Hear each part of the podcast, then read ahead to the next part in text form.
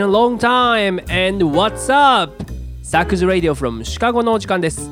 この番組ではシカゴで活動する日本人スタンダップコメディアンのサク柳川がニュースやポップカルチャーを通して見るアメリカの今を皆様にお届けいたします、えーご無沙汰しております。帰ってまいりました。皆様のサク柳川です。そして本日のお相手ははい、私進行役さえこです。よろしくお願いいたします。よろしくお願いいたします。しえーこの番組はシカゴのダウンタウンに位置する酒ラウンジ紫よりお送りしております、はい。ということでようやくようやく帰ってまいりました。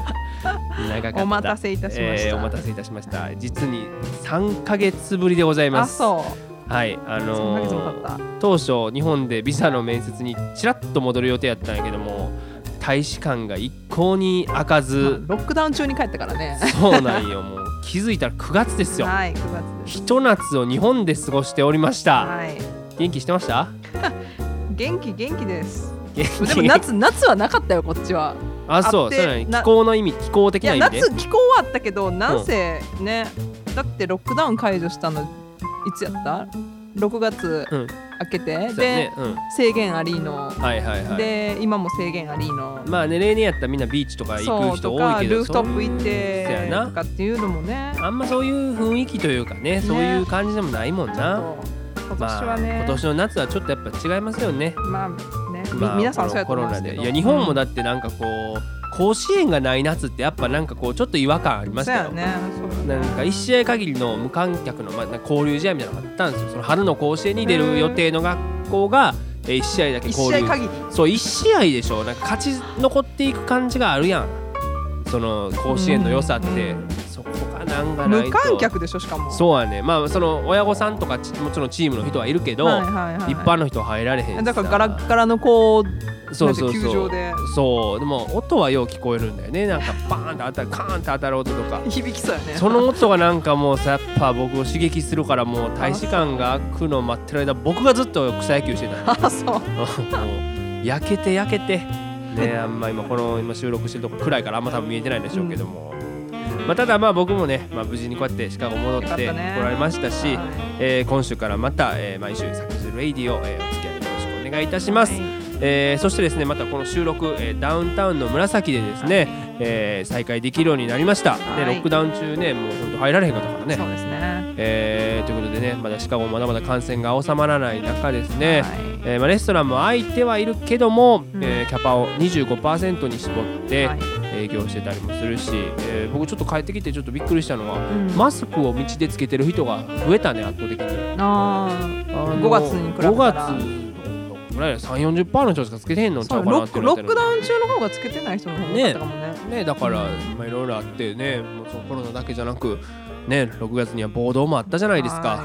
ねということでいいろんなことありましたけども、えーまあ、幸いコメディーショーに関してはうん。少しずつ今再開してきていて、うん。えーまあ、今週末だけね金土日クラブでの公演が再開されてはいるねんけど、はい。まあほら人数絞ったり感染対策をしっかり取った上でねね。やってるからまあなんかこう人数がね、えーまあ、とコロナ以前と比べると少なかったりして、うん。まあ寂しいなっていう思いはあんねんけどほらニューヨークとかロサンゼルス、ね、ボストンとかってまだまだロックダウンしてますから劇場に関して言うと、うんえーまあ、それでもショーがあるっていうのだけありがたいなというふうに思いますよ。うんうんただいかんせん平日が暇。仕方ないよね平日が暇やからもうジム通いですよ。あそジム7月末からかな、う、うん、再開したんやけどあの、まあ、ももちろんマスク全員着用なんよ。面白いよねその映画ね。映画も。マスクしながらこうね動くって。てで僕なんかこうサボり癖があるから元来、こううん。うん黙々と一人でこうワークアウトできひんのよ。はいはいはい。なんかこうサボられへんようななんていうかこうグループレッスンみたいなフィフィットネスクラスみたいなのあるじゃないですか。スケジュール組まれてるやつとか、ね、そうそうそうそうそう。インストラクターの人がいてっていうのをずっとまあ言ってんねんけど、あのヒットって知ってます？何？これ日本にもなんか最近言ってるらしいんですけどヒットってね HIIT っていう、えー書くねんけど、うん。ハイインテンシティインターバルトレーニングってことで、なるほど、まあ、要はキッズインターバルトレーニングってこと。はいはい。で、まあ、30分のコースなんですけど、うん。もうひたすらバービーやってジャンプスクワット腕立て伏せもも上げダンベル持ってシャドーボクシングみたいなのをうん。音楽に合わせてずっと繰り返すのよ。はいはいはい。なんかね見たことあるよそういう画でし像。ょ 僕一応高校までちゃんとまあまあ野球やってきましたけど、ん、そのねどのトレーニングよりきつい？ほんまに。えげつない。もうフィットネス大国アメリカを舐めてた。完全に。だって僕以外の参加者もうおばちゃんやで普通の、うん。もうついてきよんねん。僕だけぜいぜいぜいぜいして みんなぜいぜい言うてない？言ってない。もう本当に。僕だけなんかもう脱落していくねんけど、うん。でもそのインストラクターの方がね、はい。まあ、一人の方が妊婦さんなの多分もう78ヶ月いってんじゃんかな、うんもうもうかなり目立つぐらい大きくなってねんけど、もうその人が見本見せながら全部一緒にやってくれんねんけど、誰よりも体力があんのよ。これ思うんやけどね、うん。こっちの妊婦さんってすごくない？すなんか日本おったらに妊婦さんそんなジム行くイメージないけどないけど、うん。こっちの人って普通にベビーカーをして自分妊婦さんでこうそうそう。ジョギングしたりとかするよね。してるから。なんかもうこっちの妊婦さんすごいと思う。アメリカなめてたわやっぱ。でしかもさマスクつけながらやで。しかもあきついな。喋りながらやんねんでこの「はい次はこれよ」みたいな、なでもうスクワットの角度とかもうん、誰よりも深いのよ、マジ？森光子がもうえもう何もうやってるのの4倍5倍はあるわ森け光子さんスクワットすんの？スクワットずっとしてんねんもう 放浪期の時。あ でで僕がもうさもうバテバテやんやけどそこにな「キーブラッキーブラ!ッ!」みたいなずー。っとカツ入れてきて結さ構スパルタな先生。いやまあでもそんぐらいじゃないとやらへんやん、まあね。でもそれ終わったらもうバッテバテでヘロヘロになって床に僕もうダーって突っ伏すねんけど、うん。それをなんかもうね虫けら見るような目で見ながら「Alright good job」言って帰っていきよんね。なるほどね。くーくそーと思いながらもうでもそれでも這いつくばるようにさ僕い家4階やから、うん。しかも階段でしかないからもうもうなんでもう手すりにつかまりながら 張って帰って家でそれでそう。ですぐプロテイン作ってもうすぐ吸収するらしいからすぐプロテイン作って飲んで明日も頑張ろうって言って空を見つめる日々ですね。あのーあ OL が朝コンビニでチョコラ BB 飲んでちょっとはいはい。空見上げて、よし頑張ろうっていうのと同はいはいはいはい。じ角度で空を見上げてますよ。なるほどね。空は高い意外と。そうでもまあねそれも結局週末に舞台に上がれるから、うん。まあ、それが生きがいなんですよね。いいよね。うん。ねで僕だから8月のね21日か、はい。えーついに5ヶ月ぶりに舞台に復帰してきたんやけど、はい。結局コロナの影響で3月10日が最後やったんかな、えーここからもココメディクラブが閉鎖しとったんでだから5ヶ月以上空くことなんか人生でないからさ。さすがにもう震えましたよ僕。あそう。なんかこうマイク1人1本ずつもらってんのよ当てがわれて、はいはい。あの感染防止でね。ねそうやだけどあのーそれをプラグインしなきゃいけないんですよ舞台で。なるほど。だからもう手震えてなかなか入れへん。グダグダになって 超緊張してる子みたいに緊張したね。それかもうテックが弱い子だね 本当に。でもなんかもうそのラフファクトリーでね一発目やって、はい。まあ、これもホームグラウンドなんですけど、うん。いつもだいたい380のキャパなんやけど、うん。今60に制限してんのよ。それはねにそうやね25%やもんね。ねでもこれだけ聞いたたらさ、むちゃむちゃ少ないなっていう感じになるかもしれないんですけど、うんうん。意外とね違和感なかったですよ。お客さんのエネルギーは感じましたね。結構スカスカじゃないの？だって。うん、なんかちょっとゆとりあるけど、なんていうのこうまあそのねエリアを制限してるから、うん。その2階とかあの後ろを使わないでまあちょっとあそうそうそうそう。だからしかもソールドアウトやってもちろん。もうね彼らももうこもうコメディに植えてるから、なるほどね。5ヶ月あぶりの笑いを欲してる。お客さんもそうやし。なるほど、ね、そうそうだからあじゃあいいいい環境だね。笑い方が大きかったね本当に。なるほどね。でもだから僕ねコメディアンの仲間たちも5ヶ月ぶりやからあーみたいなしうん。嬉しかったなと思って、でもやっぱみんなやっぱ5ヶ月でさ、うん。ブランクの間に家におってえーまあ、ネタ書いてたんやろね、うん。もう言いたいこと喋りたいことがもう溢れ出てるわけよ。あそう。まあそうだね。誰一人時間を守りよらへん。もう押して押して。新作やらせろと。新作のネタをやらせろと。溢れ出てさここぞとばかりにかけてくるからそのネタを、ね。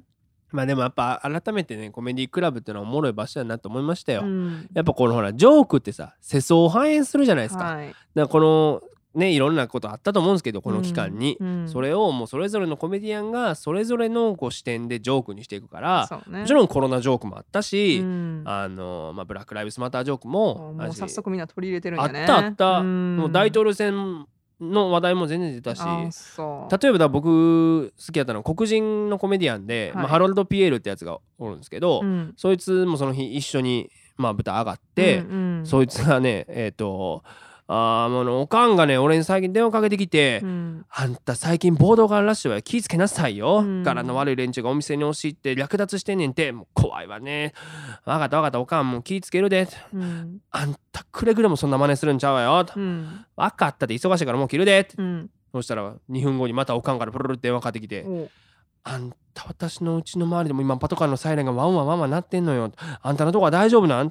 や大丈夫大丈夫おかん今ちょっと忙しいから切るで、うん。また2分後に電話かかってきて あんた今ニュースでテレビ見たらひどいことになってるやないの。お店のショーウィンドウバリンバリンに割られてあんたこれひどいありさまよ。あんたはくれぐれうるさいなおかん。今両手がもう箱で塞がってんねんっていう。あ言っとったんかいっていう。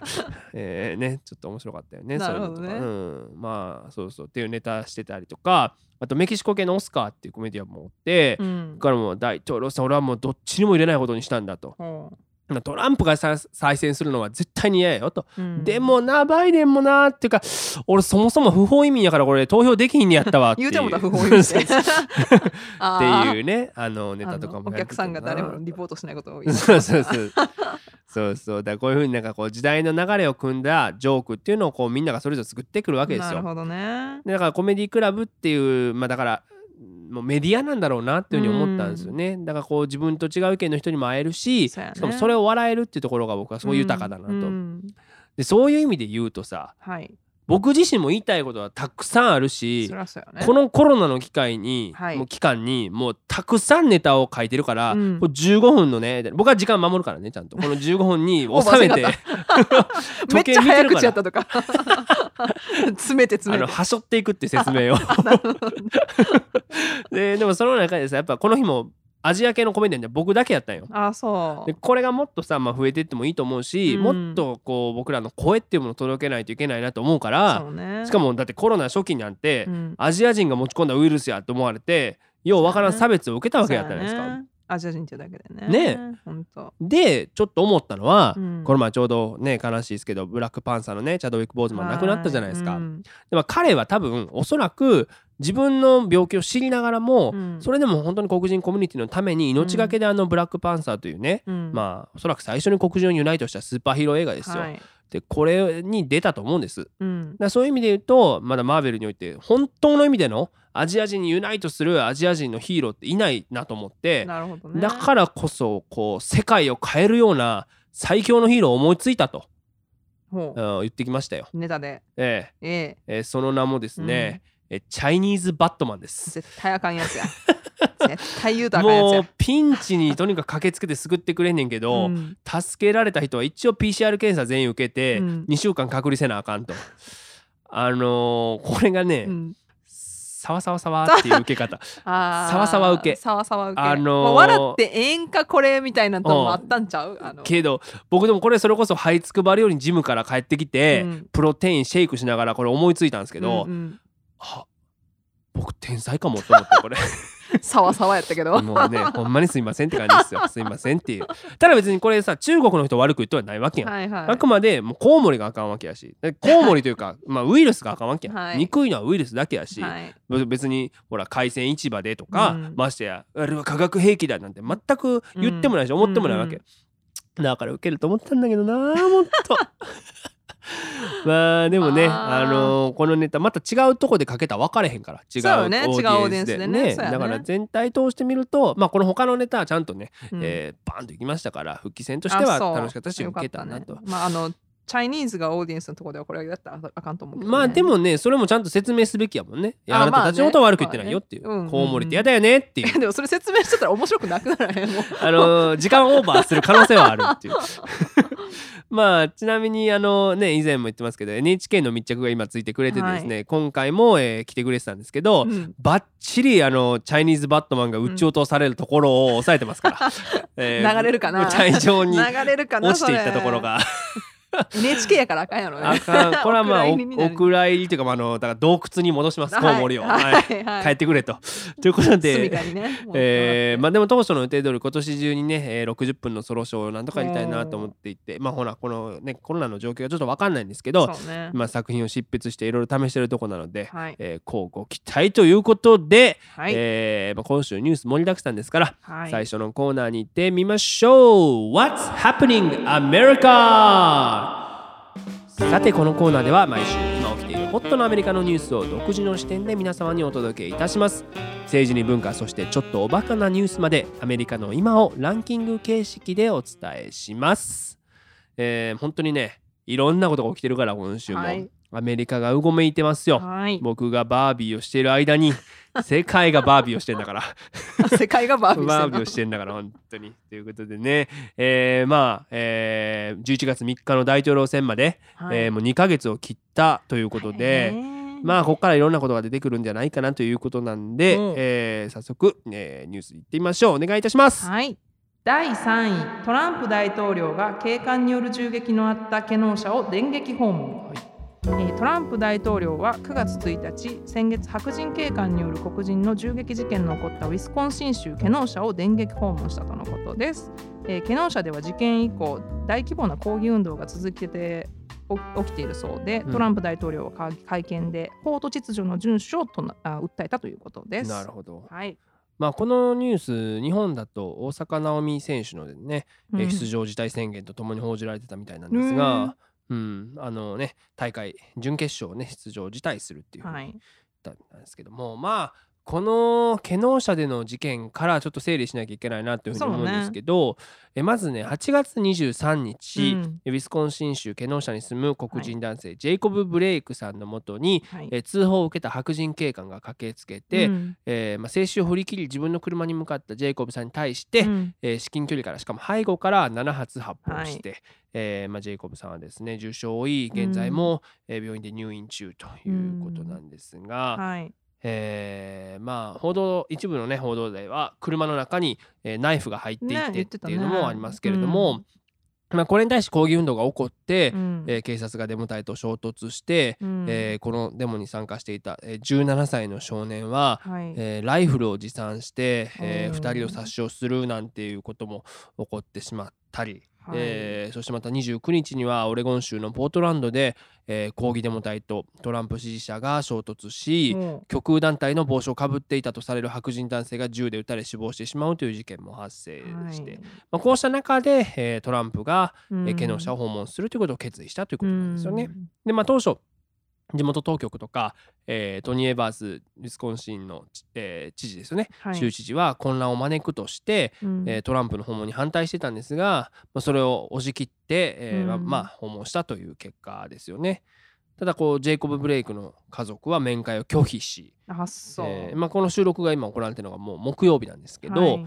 えー大統領候補の、まあ、バイデンですね。も、うん。えーケノン社を訪問しているこれでも絶対対あの、11月の選挙を絶対想定してもちろんるもちろん見据えてるということなんだど、けどさ、この問題うーんなんていうかこうどう見るかよね。うんこれだからあのジョージ・フロイドの事件があって、6月にミネソタだでから余計にフォーカスされてるわけそうやんか。そうそうねだからそこでねブラック・ライブズマターうん。運動っていうのが起こっまあ、起こってとかまたね、えー活発になって本当にこう各地で抗議運動がそこからずっと起こってるじゃないですか。はいで、まあ、シカゴでも、まあ、今も週末とかね、えどこかしらでやってますうんし、やってますさっきのほらあの略奪のジョークじゃないけどさ、あのちゃんとちゃんともちろん抗議の意をね示してうん。プロテスト活動してる人ももちろんおんねんけど、うん。ただただこれどさくさに紛れて破壊略奪をしてるやからもいるじゃないですか。この人たちあのプロテスターじゃないからね。関係ないからね。うんうん。っていう中で、まあ、また起こってしまったなという印象なんですよ。そうね。でそもそもこのケノーシャという町ね、はい。お隣のウィスコンシン州やから、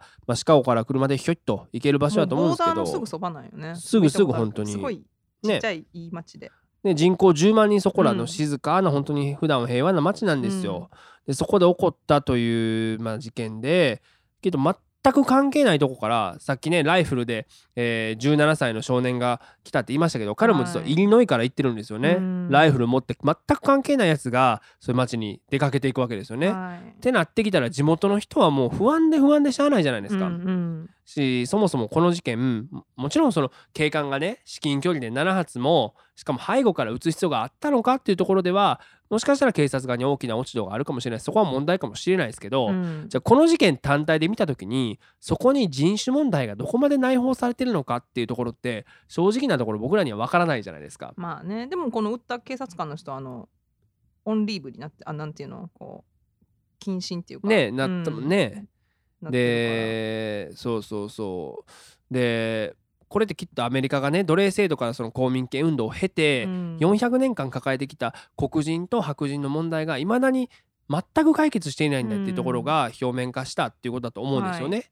で、まあ、それに今 SNS を含めていろんな人が自分の正義を振りかざしてね。でそれでまた問題が大きくなってしかもそれに政治を絡めて利用する人がたくさんいるからこそ、はいはいえーまあどんどんどんどん分断っていうのはふく、まあ、膨らんでいってしまってるし。してるよね。だから本当ソーシャル。ねだからそのさっき大坂なおみさんの話をしましたけど、うん。まあ大坂なおみ選手が声をね影響力のある人ですから、うん。上げることは別にいいと思うんですよ。うん。で、えー例えばカブスのジェイソン・はい。ヘイワードっていう、まあ、選手、まあ、はいスター選手ですけど、黒人の選手ね。ね、黒人の選手ね彼も試合をボイコットしたし、うん。ミルウォーキーのスポーツチームもいろんな試合が中止になったりとかして、うん。で、まあ、その中でいろんなこれに対して意見とか論争があるのはいいと思うんです。はい。だこれがどんどんどんどん過激化していく中で、うん。またこれが暴力次の暴力次の血につながってしまっているということのころを、ね、うん。そうそれをなんかこうまざまざと見せつけられて何とも言えない気持ちになるというか、うん。そうさっきも言ったんですけど分断がさらにさらに深まっていくやん。そうよね。だからブラック・ライブズ・マうターん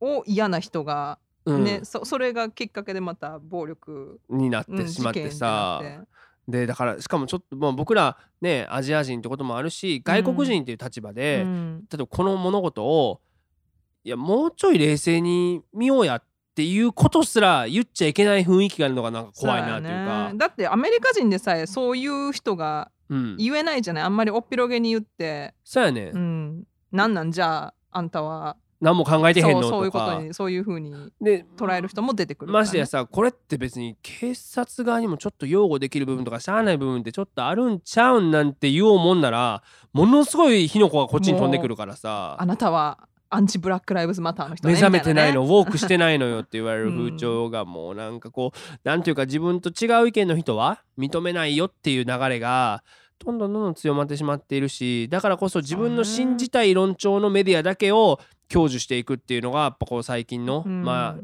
トレンドって言っていいんですか？わかんないですけどトレンドの気がすんねんな、うん。だから例えばこのトランプの、えーまあ権能者来訪っていうことに関しても、はい。FOX ニュースではあもうトランプさんが権能者に来てくれるなんてもうこの混乱を抑え抑えようとしてくれてありがたいわっていう地元住民の声を流すし、うん。対して CNN ではあいつは来るなと。マジで言うぞ、まあ、帰れっていうインタビューを流すわけじゃないですか。ね、地元住民の。なんか片一方しか見てない人はもうあみんなそうなんやってその情報しか入ってこないこないからそう,、まあでもさ、まあ、さっき西郷さんも言ってたけどいずれにせよこのトランプとバイデンのねうん。訪問の背景にはどう考えても11月の大統領選がまあありますよね。うんでまあこの大統領選の多分説明をしなきゃいけないと思うんですけど、はい。えーまあ、共に指名演説を、えー終えまして、えーまああと2ヶ月ラストスパートっていう中で、まあ、現状ねバイデンが数ポイントリードと言われてはいますよね。えーはい。リアルポリティクスの調査だと49%対47%、うん。まあまあまあもう微々たるものですけど、まあ、そもそもこの調査なんてほぼ当てならないじゃないですか。うん前日までもう何が起こるか分からんしそうねそうね。ない。一番顕著な前回2016年ずっとヒラリー優勢やって言われてたけど、やね。蓋開けたトランプやったどんでん返しでね。ね。はい。で結局はその、まあ、いわゆるスイングステートと呼ばれる、はい。つまり民主党と共和党の、えーまあ、拮抗するうん激戦区でどっちに転ぶかっていうのが勝負の分かれ目なわけですよね。はい。例えばもうフロリダとかノースカロライナ、うん。ミシガン。そしてこのケノーシャがあるウィスコンシン。はい。で前回ここを、まあ、共和党が抑えて結果的に勝利を収めたっていうところなんですよね。うんで、えーまあ、これまで、まあ、コロナの中でのロックダウンっていうものをめぐったりとかでいろんなことで各地でデモが起こってきたじゃないですか。はいで、まあ、そういうデモとか暴動が起こってるのはほぼ全て知事が民主党の州やんけっていうのが、まあ、共和党の言い分なんですよ。なるほどまあ、ミシガンとかもそうやってね、うん。グレッチェン・ウィットマンっていう州知事がいて。まあだからこそ今回のこの権能者の訪問の後トランプは法と秩序の遵守。それからうん。警察が警察たらしめんことっていうのを主張したわけですよね。これをうんこれが大事なんだよっていう。今なんやね。あのジョージ・フロイドの時じゃなくてね。今。今。そこなんよね。これジョージ・フロイドの時もしてたらああ うんそうそうそう。ってなってたんやけど今しちゃう今からなんかあなんか企みがみたいなね。見方をしてしまうそれはそのた多分企みっていうのはまあさっきも言ったように地元民はねどう考えても不安なわけじゃないですか。そうね。そしたらあほんな暴動のない安全な街がいいな。そしたらあそれを目指せるのは共和党の、うん。ね中でなんだろうなってことで共和党にしょ入るというまあ狙いなんでしょうね。うん。でまあじゃあ一方のバイデン陣営は、はい。まあ今現状数ポイントリードしていると言われているものの、はい。まあこのバイデン自身に圧倒的なカリスマがあるわけじゃないですよね。ねだし革新的なマニフェストもないと、うん。民主党のまあ中道な中で、しかも今自身のセクハラ疑惑もあるじゃないですか。はい。ということで圧倒的に有色人種女性若者の支持が薄いと言われているとなるほどいうことで、えー副大統領に、えー副大統領候補に指名したのがカマラ・ハリスという女性なんですよね。うん。でこの方はお父さんがジャマイカ系お母さんがインド系、うん。まあ、えー有色系の女性ですよ。はい。で以前もこの番組で紹介しましたけども、うん。えバイデンをディベートでボッコボコにした人なんですよね。でまあこの人を指名してか賢い知的な女性で。ね。そうそう。だまあ能力はある方だと思うんですけど、えーまあ、このカマラ・ハリスに課されたミッションっていうのは、うん。いわゆるさっき言った激戦区ですよね。うんうん。で有色人種女性そして若者の票を取るということだと思うんですよ。はい。でまあ一部のメディアではもうね、えーポストバイデンだなんて言われまして2024年の大統領になってくれなんて望む声も上がってるけど早すぎ。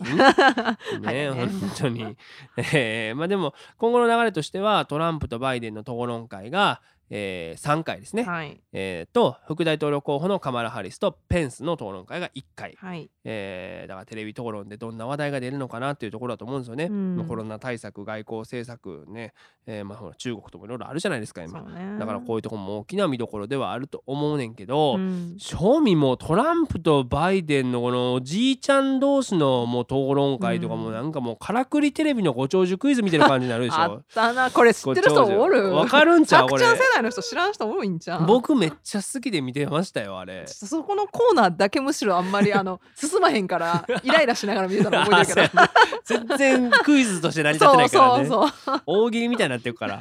そうそう。まあでもさこのテレビ討論、まあ、今回に関してはさ、そう、うん、もうすでにどっちか決まってる人って多いと思うんですよ。もう別にこの討論でああじゃあこっちにしようっていう人ってそこうん。おらんから、まあそこまで大きな意味は持たないかもうんしれないけど、まあね注目されるものだと思うんですよね。うんだし運命の投票が11月3日ですから、はいえー、ほんと2ヶ月を切っているというところなんですけども、毎回さこの投票日のこう近づいてきた10月に大きいこう切り札的な情報が出てくるじゃないですか。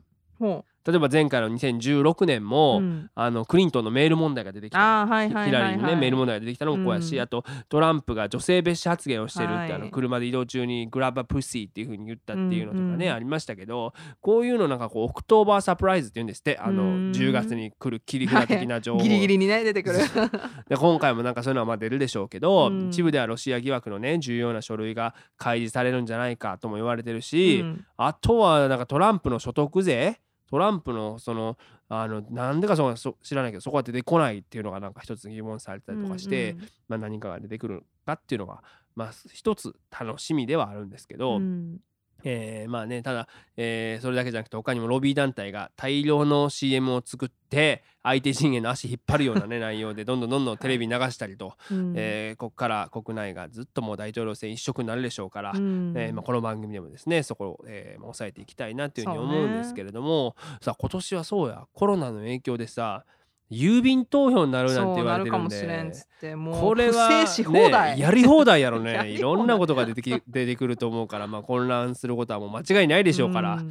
えーまあ、そういう意味で言うとまあ僕らは投票権ないしさ、うん。ある種こう一歩引いたね蚊帳の外から見ることになるから、まあ、逆にコメディアンとしてはどんなジョークをこういう時にね作れるかっていうのが腕の見せ所だと思うんですよ。うんうんでやっぱチャイニーズバットマンをやっぱもう一回かけたいなっていうとこいろやーさわさわしちゃうよ。さわさわすんねんな。ほんまにコウモリの飛ぶ音をしたもんちょっと。聞こえた？洞窟から7話ぐらい飛んできたな本当に。ということで、えー第3位のニュースでした、えー次のニュース参りましょう。はい。第2位。ニューヨーク・タイムズ紙が81年続けたテレビ欄を廃止に。えーニューヨーク・タイムズ紙は8月いっぱいで1939年から続いていたテレビ欄を終了しました。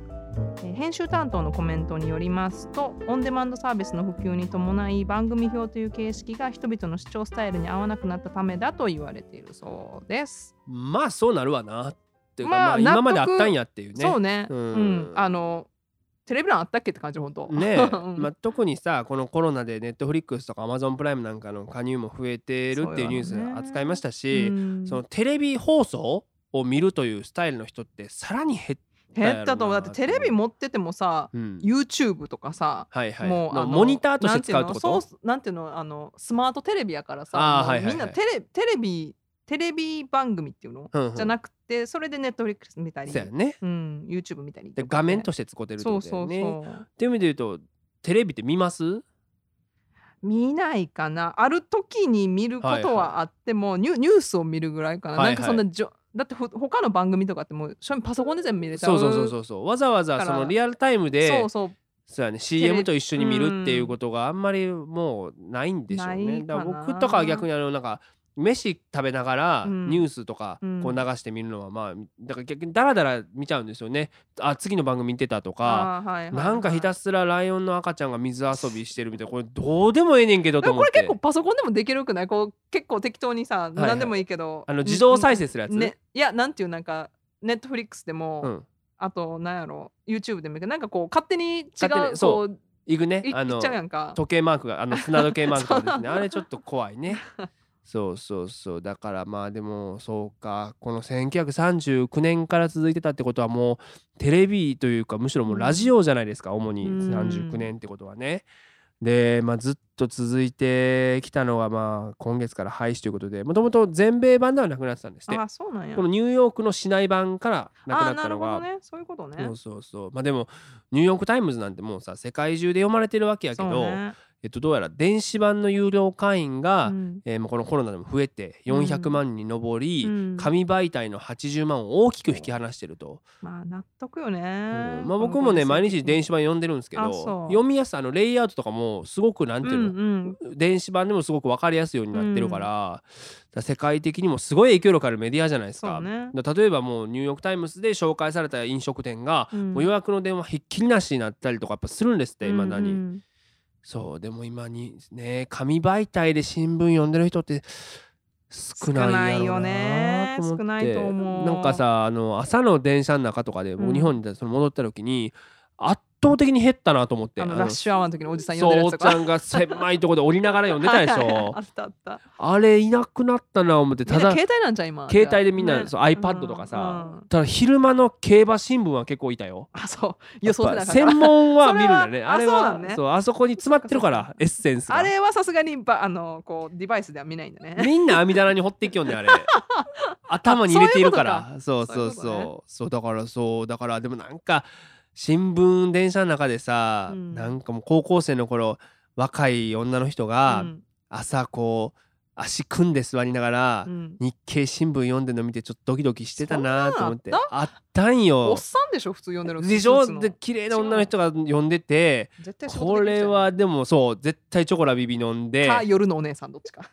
いやーでも朝やったからねあこれが。そそうそうだからあったよだからもうでもこの記事さやっぱテレビのあり方をなんかいろいろ考えちゃうなと思って。うんもちろんアメリカって完全にもうテレビからストリーミングに移行してるじゃないですか、うん。テレビ側もそれに合わせたコンテンツ作りしてるし、はい。まあただこの日本とはものパイが違うし、うんいっぺん作ったらこうグローバルに展開するという、うん。このビジネスモデルでやってるから、うん。これ比べるのもまたこれ野暮な気はすんねんけどさ、うん。日本ってやっぱいまだに地上波テレビの影響力ってほんとすごいなというあかそだってそれこそさっきのニューヨーク・タイムズじゃないですけど、うん。テレビ出たらいあの飲食店が行列ってあるって言うやん。だしこうアーティストもなんかこうテレビに出ることがうん一つの成功の価値観っていうのは露出度を上げるってことか。そうそうそう、うん。やっぱそれはあって見る側にも出る側にもなんかその価値観っていまだになんかあるんちゃうかなと日本だと。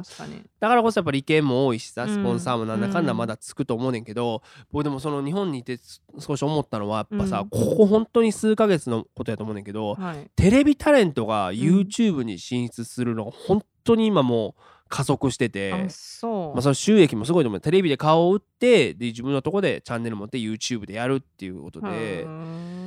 そうだからもうなんかもう垣根がさ逆に YouTuber はテレビに出てってるわけよ。ああなるほどね。そうそう。クイズ番組とかも出てきてるし。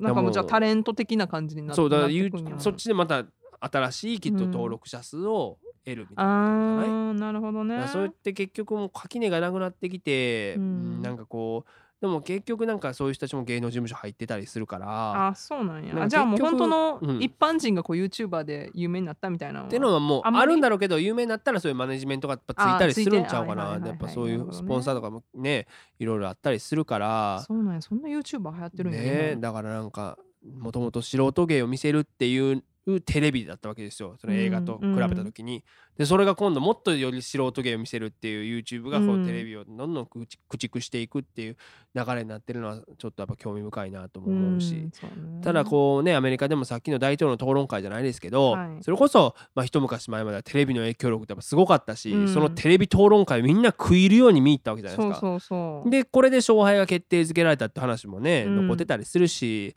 例えば1980年ジミー・カーターとレーガンがね、レビ討論した時に、うん。あの最後にレーガンが、うん。あのというかテレビの前のね現職のカーターさんを支持してる方たちはい。あのこの4年間で皆さんの生活って変わりましたって投げかけてで これが結局決め手で逆転したとっていうねだからニクソンとケネディとかもそうやけどさ、うん。と考えるとこうみんなが同じものをね同時にこう享受する時代って確実に終わったんやなっていう思いますよそうね。ね日本はオーライで僕もそのテレビ見なかったですけど、うん。前もこの番組で言いましたけど特ダネに出させていただいたじゃないですか、はいはい。特ダネあれたかだかね23分の尺やったと思うんですよ、うん。でもその地上波にちょっと出ただけで、インスタグラムのフォロワーが一気に100人バーンって増えたの。あそそう。ってなったら、えーまあ、計算上地上波1回でフォロワー100人増えるでしうょ、うん。で1万人いったら、ね。うん。えっとなんだっけ、えーインフルエンサーになれるって言われてるわけよ。あそうなんや。だからまあ1万人を僕も行かなあかんな思ってんねんけど、ってことは100回出なあかんわけよ。まあねそのテレビだけを稼ぐとしたら。うんそうね。そうでもなんかねだ僕も増えたらいいな思ってんねんけど最近そのインスタグラムに毎回投稿するたびにうん。23人フォロワー減ってくねん。あれ思ってたんとちゃうわ思ってたんちゃう僕ポリティそうやんな。だ僕に何かを期待してんねん。僕ポリティカルなこと全く言わへんねんか。でもあそう。だからハッシュタグ安倍はやめろとか使ったことないねんけど。これこれちゃあびっくりしたごめん。あのハッシュタグが。そうそう。これじゃあなこれね僕その町山智博さんって映画評論家の方の BS の番組に出させていただいた時に、うん。まあ最後ちょっとネタをする機会があって、うんうん。まあ、英語で、まあ、その政権風刺のネタをしたんですよ。英語で？英語で。でも日本語字幕ついてないけど。あなるほどね。まあ、自分でつけたんやけどね。うん。そしたら、えー、ツイッター見たら、うん。あの「昨夜長は素晴らしかった」「ハッシュタグ安倍はやめろ」っていうのが めっちゃいたのよ。ちちゃちゃちゃちゃちゃ。もうなんかその勝手によくわかんない視聴者がもう、うん。もう僕を取り込んできよんねんか。うん。でまあ逆にもうなんかこの「ハッシュタグ安倍さんお疲れ様みたいなのもやってる人いたけどこれもやらへんよ僕は。なんもう 今なんか病気されてるんだうん、そうか、いもうユーミンがそれを言ってもとにかく死ねばいいってもうリベラルな学者に言われちゃってたから もうそんなこと言うユーミンは死ねばいいんだって言われてたからもう本当にもうねいろんな人がいます。もうとんがってるやつもうばっかだから。もうだからねちゃんとした言説を皆さん持ちましょう。だからこう右にも左にも別に意見が違っても、えーそういう人たちを笑かせないとね、えーいけないということでねとりあえず今うん。聞いてる方はね、えーフォローしてください。とりあえずね。外しちゃダメですよフォローねうんそうした人誰やねん外してる人ほんまにな。何に外し何に不快にななんかってんねん。気に障ったんじゃあなんか言うたんじゃん結構ちょこちょこ減っていくねん。だからなんか気に障ったこと言うたんやろ？言ってないなんか普通にその層に向けて。パックしてますとかだけやで顔に。まあそれは外されてええか。同じパック使ってるんかとか？あー。あーちょっとないわみたいになった。じゃあわからんけど。フォローすなよは初めから。はい第1位いってください、はい。はい。第1位。クリーンなコメディアンジム・ガフィガン。突然のトランプ批判。はいはいこれまでし、えー政治的な発言をしてこなかった人気スタンダップコメディアンのジム・ガフィガンが8月27日自身のツイッターで立て続けにトランプ大統領を批判する投稿を連発し大きな話題を呼んだとのことです。ねえこれコメディ界激震やったんですよこのニュース。あのーこのジム・ガフィガンという人ねはい、まあ、コメディファンなら、えー知らない人はいないぐらい、まあ、うん。多分ね、スタンダップ界で確実に、まあ、5本の指には入る重鎮なんですけど、えーまあ、54歳のアメリカ人で、はい。まあ、めっちゃ白人なんですもん見た目も。めっちゃ白人の、まあ、気のいいおっちゃんみたいな感じのドライバー出てる？出てる出てる。出てた？から多分見てると思う。小太りの娘がいちゃん。るおっちゃん？そうそうそう。子供もいっぱいいて。そんな人いっぱいおんねんけどね。だ ドライバーの。まああのー特徴としてはもう完全クリーンコメディアンなんよあそう。でクリーンコメディアンってどういうことかというと、うん。下ネタも言わない、はい。でファックとかの汚い言葉も使わない、えーさらには政治的な発言もしないというスタンスで、まあ、言うたらどどういうネタかというとあるあるネタやったり、うんうん。えー食べ物ネタとか、うん。えーご当地ネタとかね、はい。あとだからお父さんとしてこういう娘がねっていう家族ネタみたいのが、まあ、得意な人で、はい。だからこそ子供でもえまた家族でも安心して見られるということでもちろんテレビにも引っ張りだこやし、うん。さっき話してましたけどネットフリックスとかアはい。マゾンプライムとか、この両方で多くのスペシャルに出演する数少ないコメディアンなわけ。で今このねコロナの影響で劇場が空いてないじゃないですか。っうんてことはみんなもうコメディはネットフリックスとかでね家で見るわけですから、はいこうお茶の間と地続きのメディアっていうところではもう強さをさらに発揮してた、うんうん。まあ、コメディアンなんですけどそんなね、えーまあ、ジム・ガフィがもう政治的な発言もあまりないから、うん。もうそれは右にも左にも受けるよね。はい。そういうネタができるから、だから全米ね、どんあの保守的な州でも、えーまあ、リベラルな州でもネタをできたしツアーできたし、なんなら世界中どこでもできたわけですよね。安心してそう笑いに言え行けるから、ね。そうなんよ。んでだから世界ツアーも積極的に行ってたしヨーロッパだけじゃなく、うんえー実は2019年の3月には、うんえー東京でも公演をして即日完売やったのよ。あじゃあ日本でも人気あるんやね。あのでもほとんどの方が日本に住んでるやっぱ外国人だからあ外国人まあ英語でやるからね。はいはいうんうんでちなみにこの栄えあるオープナーをね日本公演の務めたのが、やっぱ日本で一番クリーンなコメディアンと言われてる、えぜんじろうさん。えまあだからねそこら辺の多分まあ眼歴はないんだろうねジム・ガフィガン。いやいいや彼が選んだとも限らんしあまあ日本語わからんやろうからわからんな。まあそうやな。で一回ちょっととりあえずぜんじろうさんの話はやめとこう。これ、うん Sucks Radio from Chicago だからこれシカゴの話をしないといけないんで。ぜんじろうさんスタンダップコメディアン？そうですよ。あもうそれが一番悪口。悪いなちょっとあんまり存じ上げなくて。ごめんなさい。まあでもねこのジム・ガフィが眼歴はねないんですけど、うん。でもこの眼歴ないんかい眼歴はまああるわ。眼歴もあるし技術はすごいもんがあるわけですよ。例えばすごいよね。だ下ネタも言わないそう。いうなんかクリーンなネタで人気になるって結構難しいよね。例えばもう例えばまあ声色の変え方とか、はい。表情の作り方それからマイクのこの使い方、うん。えーそれからもう上下の切り方とかもうん本当にね、うん立ち姿含めてもうあもうザ・コメディアンで凝縮されてるわけよネタに。あーすごいなというまあ僕も見習うこともいっぱいある人なんですけど、はい。そんなジム・ガフィカンが、えー8月27日ですね。はい。トランプが共和党のあの代表指名受諾演説をしたのを受けて、うん。突如爆発しまして、えーまあ、これ英語でのツイートちょっと僕はい。がさっきちょっと日本語にまあ訳しましたけど、うん。えーこのツイートが俺の道徳的美徳を世間にアピールしてると思われようがどうでもいいしクソくらいだけど、まあ、ちなみにこれあの I don't give a fuck つまりうん。ファックという言葉を用いているのに、はい。絶対に用いなかったファックという言葉を俺たちはいい加減目覚めなきゃならねえんだ。うん。トランプはマジでペテン師だからと。すごいね。え ークリーンなコメディアンから一ね変こっからもしかもこの政治的な発言をどんどんどんどん言っていったんですよね、うん。立て続けにあツイッターで。でももちろん当然影響力のあるコメディアンの発信ですから、うん。メディアもこぞってもうフォックスから CNN までもう取り上げまして。びっくりしたんやろねね。だってもうニュースで普通にバーンと出てたんで、うん。でも賛同もたくさんもちろんあれば、うん。もちろん批判もまあはい。それはたくさんありますよ、うん。でもねこれね僕ある種このジム・ガフィガンがうん。自分のキャリアを投げ打ってでも、うん。今声を上げなあかんねやって思ったっていうことだと思うんですよ。そうだよね。なんかなんかヒットしたんやろね。こう爆発するきっかけに。そう。うん。だって今までこのクリーンなコメディアンというねイメージで、まあ、世界的にもこう評価されてきたしツアーもできてたわけじゃないですか、はい。でもこのイメージをかなぐり捨ててポリティカルな印象をつけられてしまってでも、うん。今のこのアメリカの現状に何か言わなあかんとうん。思ったんちゃうかなというか。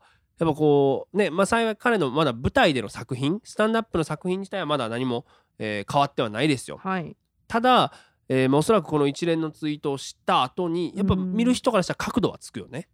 そうよね今までと同じ見方ではなくなるよね。ではなくなっちゃうかもしんないよねでだからきっとこの一連のツイートってコメディアン生命欠けてると言っても過言じゃないと思うのよ。なるほどでまあきっと今後のステージでのパフォーマンスの内容っていうのもまあ変わっていくんだろうなというのは推測されるかなというところでただこれあの奥さんにツイートツイートでね、はい。リプライで「あんたそんな言い過ぎなくていいんじゃないの?」って言ったら「うんまあそうだね」っていうちょっと納得あそんな流れがあったのうん、そうそうそう。ということでねまあ彼の今後から目が離せないですし、うん。えーまあ、またもしかしたら日本にね来日公演するかもしれないんで、うん。その時に、えー、善次郎さんをまた前座で呼ぶのかっていうことにも僕はやっぱ注目しているというかもうやっぱりもうだそれで言うともう善次郎さんは自分がフィガよりも政治ツイートに関してはもう先輩なんで。これを毎回スポーツ報知が記事にしてヤフーニュースが取り上げるからもうとにかくコメント欄がもう荒れると あってことはまあ人気ってことだよね。荒れるまあまあそうやねね。そうそうそういうことですよだから眼力はあったということで以上 What's Happening アメリカのコーナーでした、はえーここで番組をお聞きの皆様にお願いです、えー、サクズラディオ from シカゴでは番組をご支援していただける方々を随時募集しております。世界中でポッドキャストそして YouTube などでお聞きいただけるこの番組には皆様のお力が必要です。シカゴからアメリカの今を継続的に発信できるよう力添えをいただける方々企業様などいらっしゃいましたら、サクズラディオ at gmail.com、サクズラディオ at gmail.com、sakus radio at gmail.com までご連絡を。えー、ベンモアカウントや PayPal でのご参加も可能になりました。ポッドキャストの概要ページ、もしくは YouTube のこちらのアドレスにお願いいたします。どのような形でも構いません。皆様のご協力が必要です。ぜひともよろしくお願いいたします。さて、それでは次のコーナーに行ってみましょう。サクズ Weekly English。はいこのコーナーでは便利な英語表現や今アメリカで流行りのフレーズを紹介していきます今すぐにでも使えるそして使いたくなるようなフレッシュな英語を一緒に学んでいきましょさあ、ということで、えーはい今週は何でいきましょううかね？何で。しょうか？えーでもやっぱりあれやねせっかく今僕はこうしてねボーイズタウンという、まあアメリカ最大級の LGBTQ の街に住んでますから。あそうなの、ええ。アメリカ最大級最大級ですよ。中西部ではトップです、あ中西部ではね、ええ。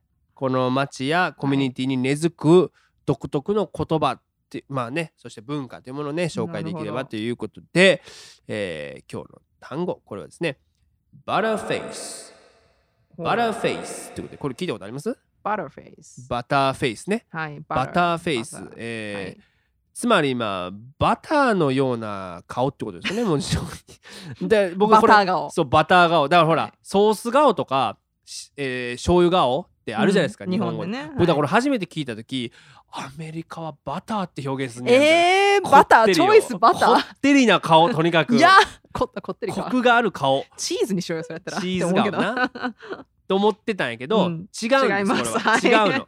これバターフェイスっていうふうにまあもちろんもうスペルももう書くんだけどうん。もともとは but a face から来てるんですなるほどね。but a face これどういう意味か。まあ but a but a face face つまり顔以外っていうことなんです。はい。でこれどういうことかっていうとね。ねでも顔以外だったらまだ分からへんでしょ聞いてる人 あーまあまあまあね。そう。これは意味としては顔はいまいちやけど それ以外はいいよねってこと。逆も言えますわ。だからスタイル抜群やのにうん顔がちょっとねっていう。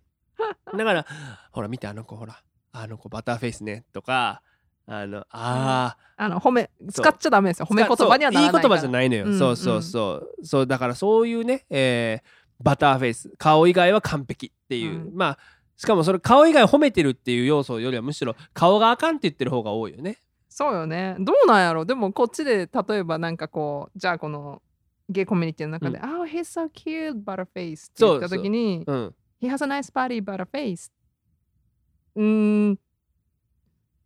嬉しい？まあでもね 僕はあのいい顔してるらしいのよ。モテそうよねゲイにね。うん。だからまあまあしかもさ今世の中別にその別に僕はもう LGBTQ でも別にそれストレートでもなもうそう書きにはないと思ってるんですよ。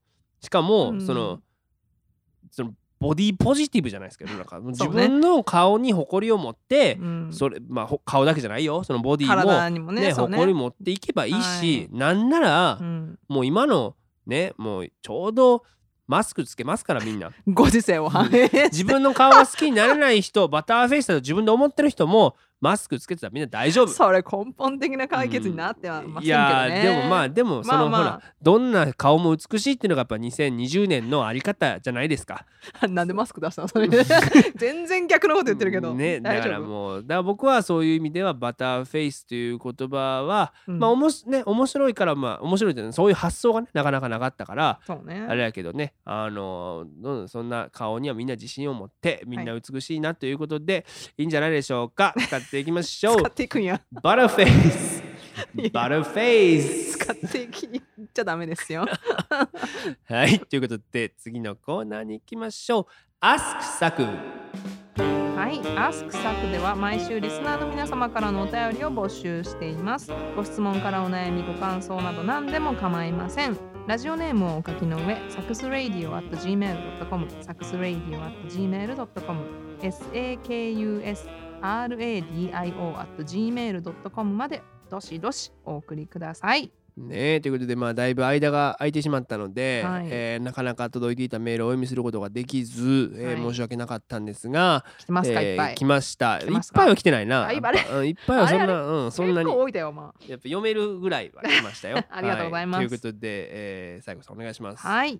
ラジオネーム、ナチョスさん。はい、サクさん、こんにちは。うん、僕はいつかスタンダップコメディアンの舞台に舞台に立ちたいと思って今ネタを書いているのですが、うん。どうにもうまく書けません。サクさんはどうやってネタを作っているんですか？なるほど。お便りありがとうございます。ナチョスさんですね。ナチョスさん。えーいつかスタンダップコメディアンの舞台に立ちたいっていうふうにまあ書いてらっしゃいますけれどはい、も、これ原文ままですよね。ねだからスタンダップコメディの舞台っていうことですよね。多分そういうことですね。だからね、はい多分こういうところじゃないかなその やっぱりそのさ言葉を使う仕事なわけじゃないですか我々ね、はいだからこういう一つ一つの細部にまでこの神経を行き渡らせることができないっていうもうこれを自分で露呈してますからこういう人はやっぱ作品も雑になるよね。いびるね。きついね。こういうところに資質が出るから こうあいうね雑な仕事をしてステージに立つとやっぱりどんだけね自分でいいネタだと思ってもそれは人には届きませんよ。